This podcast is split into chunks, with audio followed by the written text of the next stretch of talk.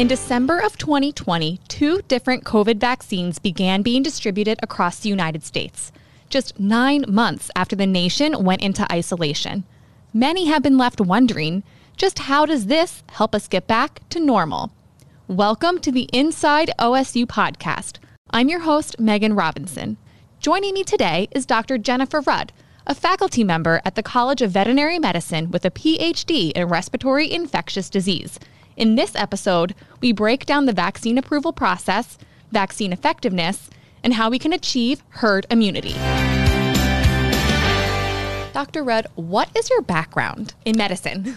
Yeah, uh, so I am a veterinarian. I actually graduated from Oklahoma State University from the College of Veterinary Medicine and went into small animal practice for a few years before I came back to join academia. And so my route to get back into academia here at Oklahoma State was to come and do my PhD. And I did my PhD in uh, respiratory infectious diseases, studying influenza virus actually in people, which is always always a little surprising when we talk about being a veterinarian, and yet our research is primarily in human medicine at times. And that's kind of what I do. And so once I completed that PhD, that allowed me to walk into faculty here. And so I am on faculty at the College of Veterinary Medicine. I teach second year veterinary students infectious diseases, and I do a lot of research. And most of my research that I'm doing is in respiratory infectious disease, including COVID 19. But how does your background in veterinary medicine really translate to that research?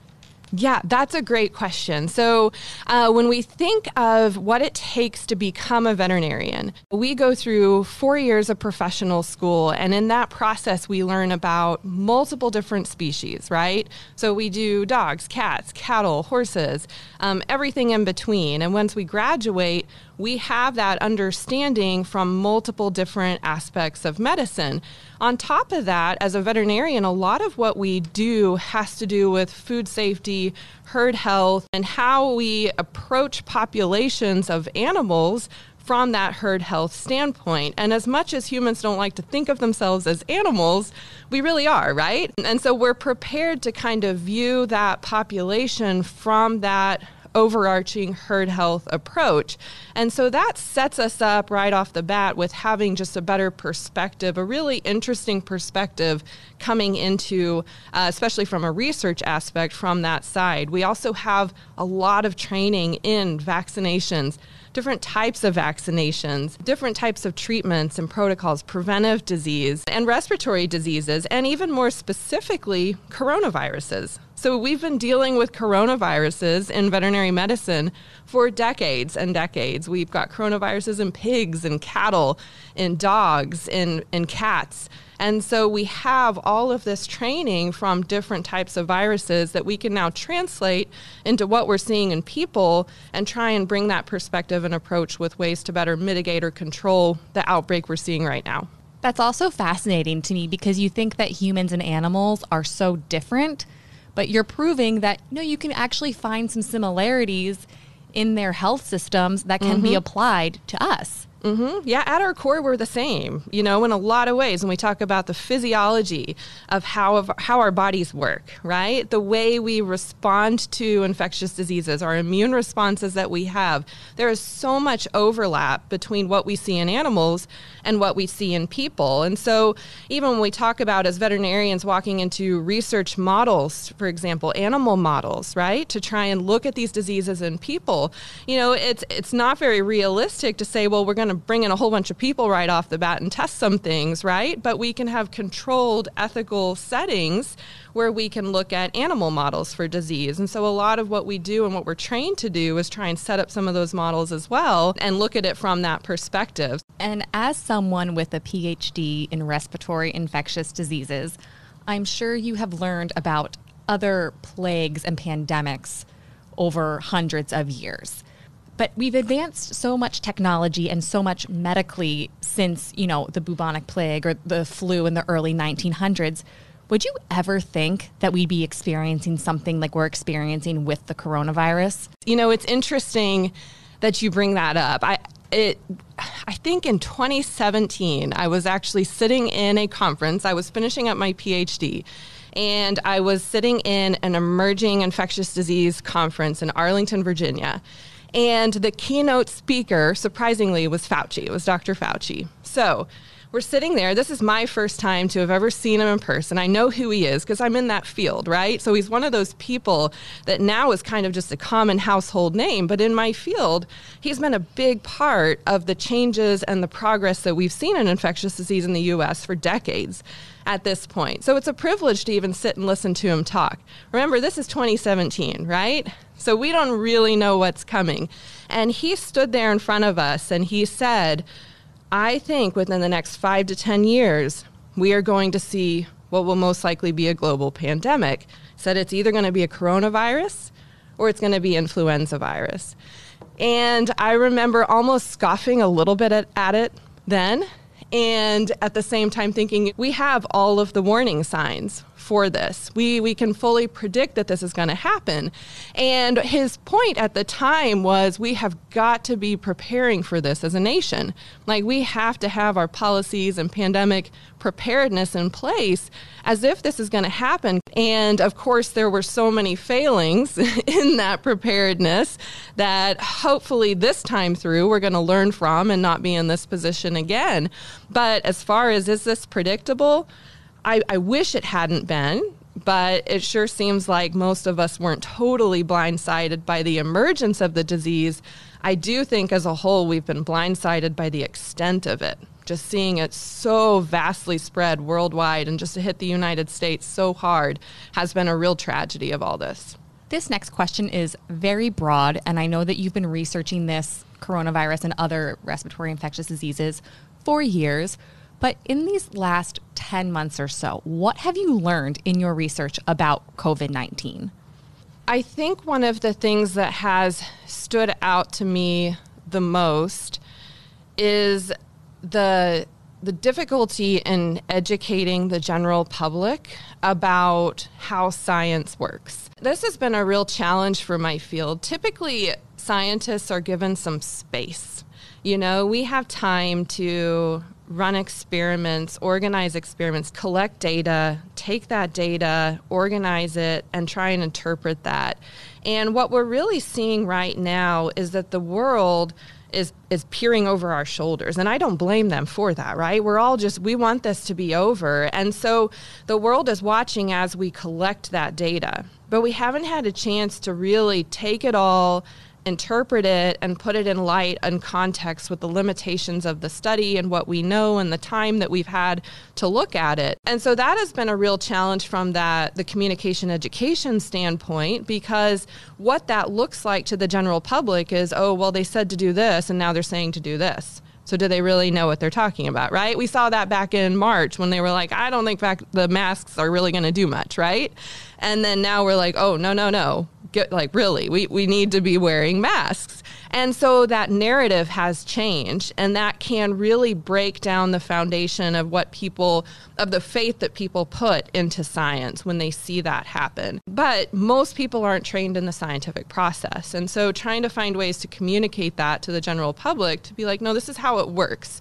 You know we build our data we interpret it and as we collect more and more we're going to know more and more about that. So that's not specific to my research, but that's just a generality. To answer a general question, is a generality about science as a whole um, that has really been quite quite eye opening. My research specifically is studying immune responses. But when we we study these immune responses, that's been a big part of what we've learned about COVID on a more specific side too because w- when we talk about severe disease, with COVID, it's often more linked to what our body is doing than what the virus itself is doing. So it's our immune response to that virus that's driving that severe disease that that people end up hospitalized uh, or on a ventilator for. And so, you know, we're learning more and more about that. And understanding that immune response is going to be a big part of learning ways to control it, right? And to treat it.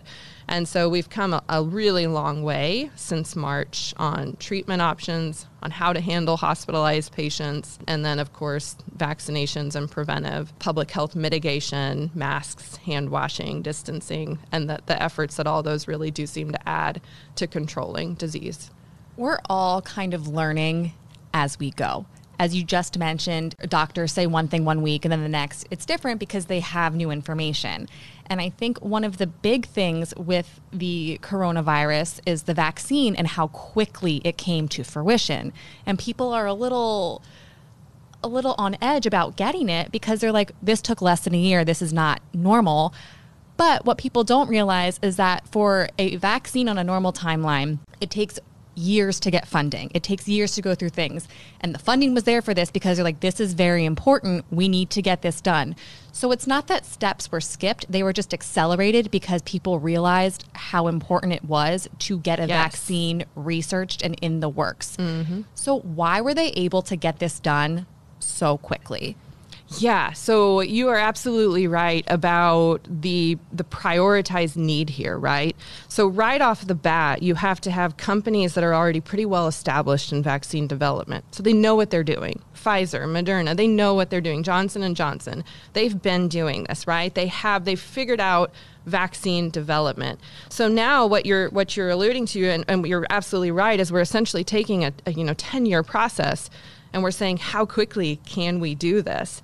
And that has been one of the most amazing transformations of medicine that we've seen this year is how to get that vaccine process into such a short time frame. We still have phase 1 of vaccine development, phase 2 and phase 3 and each of those phases has a certain number of people that are enrolled to look at is this vaccine safe, right? What kind of side effects do we see?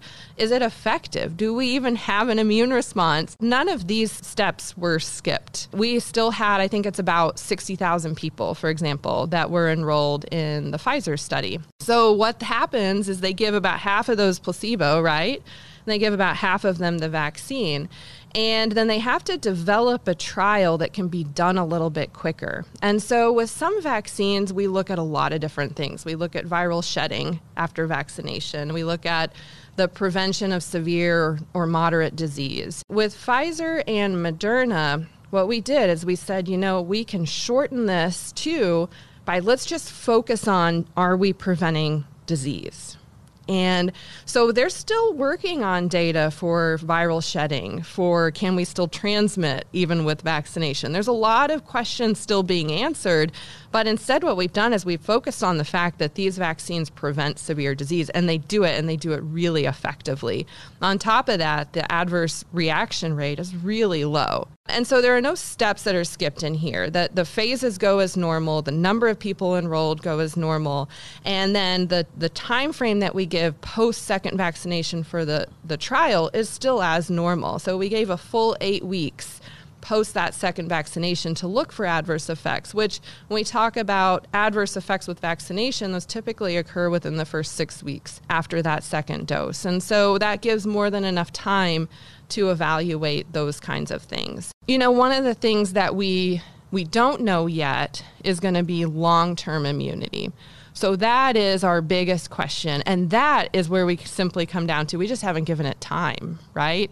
We need time post trial to evaluate what is the long term immunity here. And it's looking pretty good, but we still have some questions as to what that's going to be. So, yeah, there are questions to be answered, but there, it's not a rushed process. It's a well thought out, well planned process. It's just streamlined and well funded, which allowed it to happen really quickly. And I just want to point out that you got your first dose of the vaccine today. So I super did. exciting for you.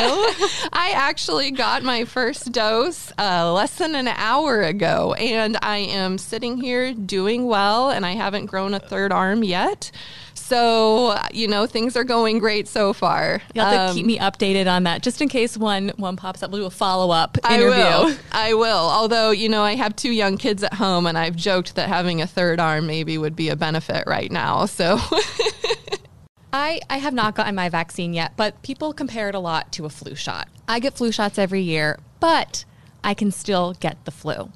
So, with this vaccine, what is the intention and the purpose of this vaccine? What does it essentially do? We have two vaccines right now that are approved in the US. They have what we call emergency usage approval, and that's the Moderna vaccine and the Pfizer vaccine. Uh, these are actually both the s- very similar platforms. They're both what we call mRNA vaccines. I heard someone else use this analogy and I thought it was pretty good. It's essentially like giving your body a wanted poster of a really good picture of what they're looking for. And then that wanted poster disappears after a little while, but your body remembers it, right? And so they have that image in there. And then when they see what they're looking for show up, they now know to react to it. And so with these vaccines that are currently out, these are not live virus vaccines. You're not getting COVID um, from this vaccine. You're getting mRNA. All it is is just a little message that's encoding a protein within your cell that basically sets up that immune response to COVID. And, and it specifically is giving a message about what we call the spike protein, which when if you guys have seen those images of coronavirus that show up all over media, and so you see those EM type microscopy images, and you can see all those little spikes that stick out from that virus particle. That's what we're trying to train the body for. It's not the rest of that virus. We're telling it to recognize that spike protein. And so that way, when we do actually see it, our body will recognize it, and then we'll have an antibody response already set up to try and combat that. But you're not getting the virus itself, so you can't get COVID from the vaccine. All you're getting is mRNA that's in basically encapsulated in a little fat. And so the vaccine itself, all it is, is salt, sugar, fat, and mRNA. And our bodies have mRNA all the time. Like these are in our cells all the time, and we know how to get rid of it. We break it down quickly. So these are not foreign substances. It's literally the protein they're encoding for what is going to be foreign to our body and stimulate that immune response. You see it on social media. They're like, I don't know what's in this vaccine. I'm not going to get it.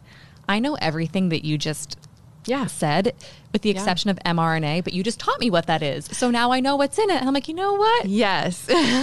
There's nothing that I need to be worried about because I put that stuff in my body anyway. Yeah, there's really not. You know, these are very basic vaccines as far as the ingredients that go in them. But when we talk about the mRNA vaccines, they really don't have they don't even have antibiotics in them because we don't have to grow any kind of virus to create this vaccine. We just make the mRNA. These are really quick to produce. The rare times we see allergic reactions to these, it's usually to those lipids, those those fats that the mRNA is encapsulated in to be able to get it into our bodies. And even that, I mean, one of there's only about three or four of them, and one of those is like cholesterol. I mean, we we have these things in our body, and again, salt's there just to control the pH and acidity of it. Sugar's there to make sure all the little lipid particles don't stick together. Like these are pretty basic things and that sugar is is the sugar exactly what you're thinking of. You know, table sugar. And so these are these are all pretty pretty basic ingredients in here with the mRNA vaccines. What is herd immunity? Can you explain what herd immunity is? Sure, yeah. So, this herd immunity is a really important concept. One of the things that I just want to point out right up front with herd immunity is there are, is more than one way to achieve herd immunity. So, herd immunity is essentially having enough people in a population that have immunity to the disease that when it's introduced into that population, it can't get out of control, right? So think of it as like if there are 10 people in a room and let's say none of them have any immunity, you haven't ever seen this virus before, and someone walks in that's infected and they cough and sneeze everywhere, we have 10 people that are susceptible to disease. And so the chances are pretty high that you're going to have multiple people that end up with that virus and then can go and spread it to other people. Now, let's say that same person walks into a room where seven or eight of them have immunity. Now, the chances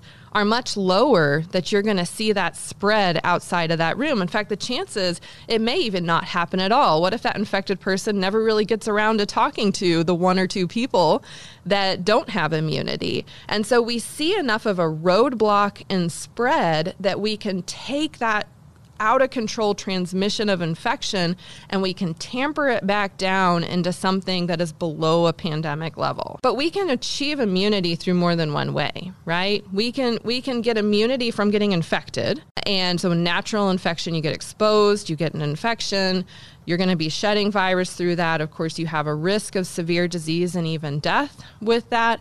But if you survive it, you get an immune response, right? And so you build up that natural immunity that way. And that's certainly one way that we can achieve herd immunity. But another alternative to that is to try and achieve herd immunity through vaccination, right? And so that's going to be a much safer approach for trying to achieve herd immunity. In the, the history of, of science that we know of, we have never eliminated a virus through natural infection immunity. It's never happened. So if we were just to say there's no vaccines out there for COVID, let's just let everyone get COVID and eventually it's just going to disappear.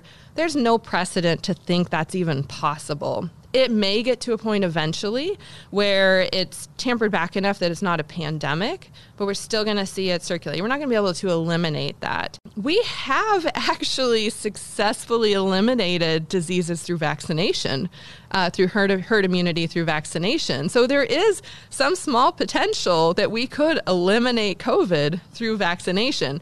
I think the chances are rare with that, but it, it's at least there. We've done it with smallpox, and we're very close to eliminating polio, and that's those are through vaccination efforts. And so it, it brings that potential for elimination. Even if we don't completely eradicate COVID 19 with a vaccine, it will significantly improve our establishment of herd immunity.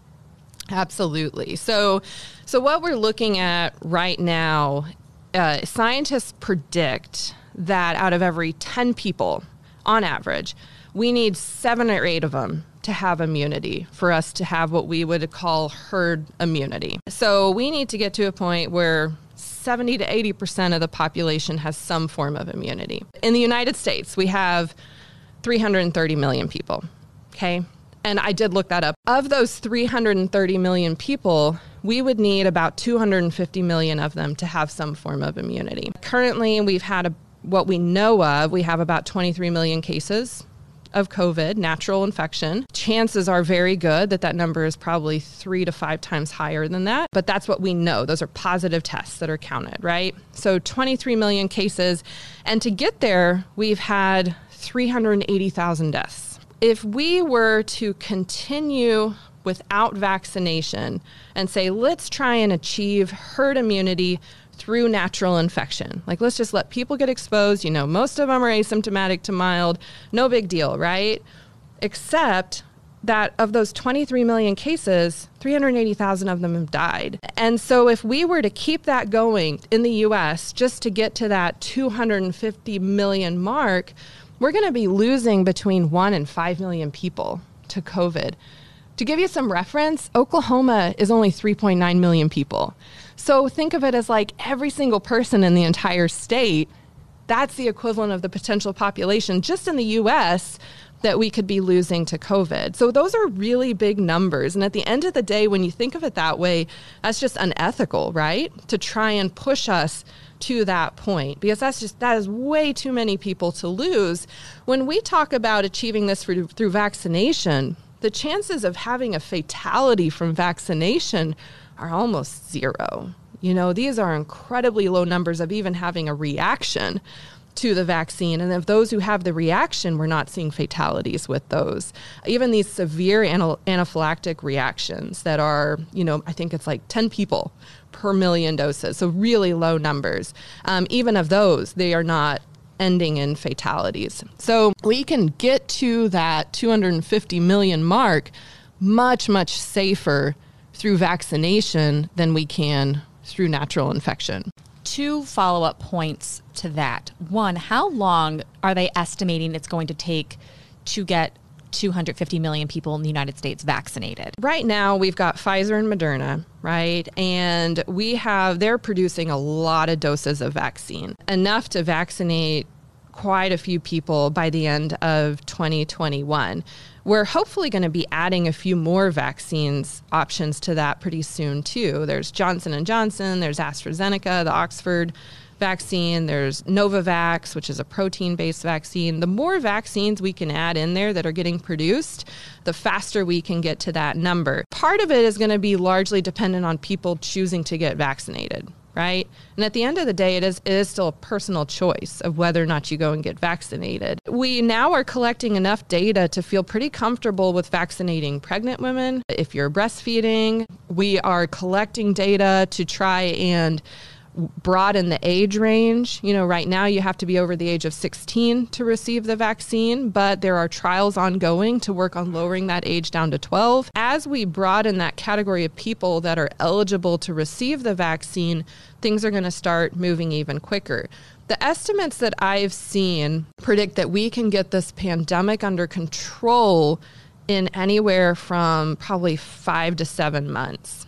And to me, that sounds a little bit optimistic on that five month range. But realistically, by fall of this year, I think we can get things. If people choose to get vaccinated, we can get this to a level that at least starts to feel more normal. My second point of clarification in regards to herd immunity and infection versus vaccine, people think that if they've already had COVID 19, then they are not going to get it a second time.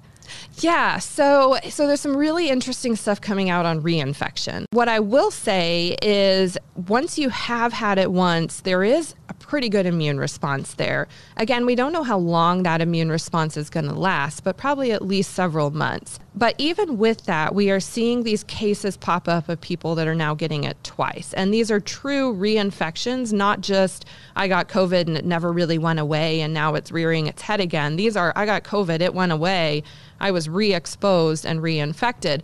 And those are still happening in relatively small numbers. So it's not like everybody that gets COVID is going to get reinfected when they're exposed again. But some people are, and some of those are even more severe than they were the first time through. And so that risk of reinfection is definitely there. The other aspect of this to consider is that when we create vaccines, our goal is generally to create a vaccine that creates better lasting immunity than natural infection does. And so it is still highly recommended that even if you've already had COVID, you go ahead and get that vaccine. Number one, to protect you from reinfection, but also to push your immunity out significantly longer than what it would be otherwise. So you might find that after natural infection, you had you had COVID maybe six months ago, and maybe within the next couple months your immunity from natural infection is going to be gone but the p- pandemic's not gone right? And so that vaccination will booster that and rebuild that back up to where now you can have a lasting immunity for a year or two years. And so that's a really big step for trying to get that pandemic under control. Once you get the vaccine or you know in the moderna and pfizer cases both uh, doses of that vaccine, how long does it take to essentially become effective? So, this is a really good question because the two vaccines that we have right now are both vaccines that require two doses. That's not going to be true of every vaccine we end up with approval with. I suspect that we will soon have approval like I mentioned before to the AstraZeneca, to the Johnson and Johnson vaccine and the Novavax vaccine. They're finishing up collecting the data on those and they're looking really good. When we talk about the two that we have now, Moderna and Pfizer, these are two doses. The Pfizer, we do the first dose, and then three weeks later, you do the second dose. Moderna, you get the first dose, and it's four weeks later, you get the second dose. So they're just a little bit different on that. You get some pretty decent immunity with that first dose. So you get the first dose. I think Pfizer's numbers are, you know, between 50 to 60% protection. So that's saying that you have a significant amount of protection from severe disease, even with just one dose. However, three weeks later, you get that second dose, you rebooster that immune response. And when you do, we see that efficacy go up to like 95%. So that's a really great number, right? And now that's based on phase three trials. So those are ideal settings. Those numbers are really high. There's a slight difference between efficacy in a trial and what we see in real world. And so those numbers will drop a little bit as we start to collect real world data with these, but that's a great starting point.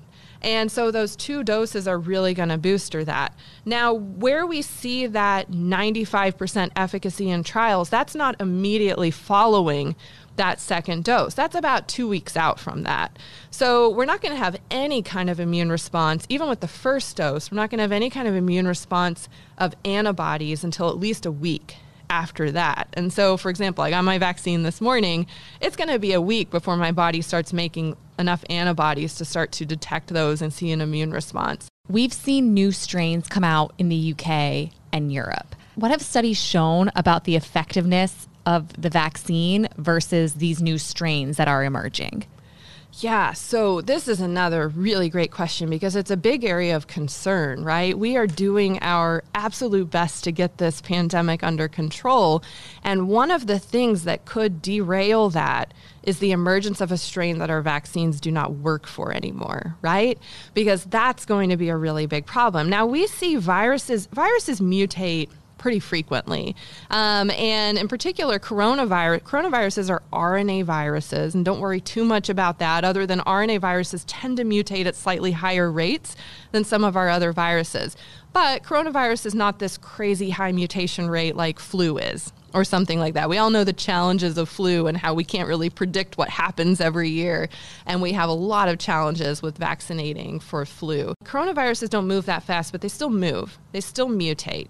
And every time they do, that can make them a little bit better, a little worse, or not change them at all. And as long as those mutations are small, you may not even, they may not even become a new strain. They may not change the behavior in any way for that virus.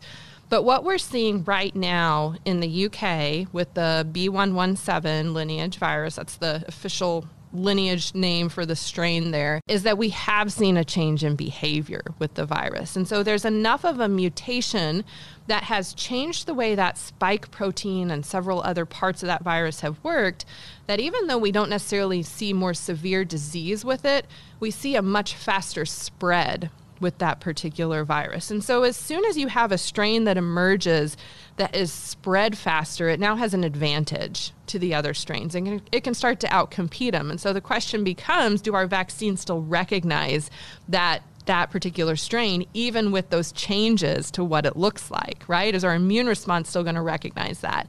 The good news is is that the vaccines we currently have approved are looking really good for still recognizing the strains that are out there right now. So there's another strain that has popped up in South Africa that's pretty worrisome as well as the ones that we're seeing in Europe. And our vaccinations are still efficacious for those. There is still a concern that strains are going to continue to emerge, and it is possible that at some point we could have a strain develop that will significantly drop efficacy of a vaccination that we've produced. Thankfully, we don't seem to be at that point yet, all the more reason to try and slow the spread of the virus because the faster it spreads, the more likely we are to see these strains emerge. And so, wearing a mask, distancing, following your public health guidelines, and then getting vaccinated when you have the chance and eligibility to do so, that's all going to be, these are really important to hopefully keeping us from getting to that point of dealing with a strain that we have to redevelop a vaccine for. On the other side of that, with these new vaccine technologies, the mRNA vaccine in particular, because we don't have to grow virus to make that happen, we can actually produce those pretty quickly. So even if we do get to a point that we have a strain emerge that our vaccine is not working great for, these companies probably within six to eight weeks can reformulate and recreate a vaccine that could work pretty well for those. And so they're they're working hard to make sure that their vaccines are still working and to try and have that technology ready to go in case we need it. For Oklahoma State's most up to date COVID 19 information, check out go.okstate.edu slash coronavirus. And for more Inside OSU podcasts, be sure to like, share, and subscribe. Once again, I'm your host, Meghan Robinson. Stay healthy and go pokes.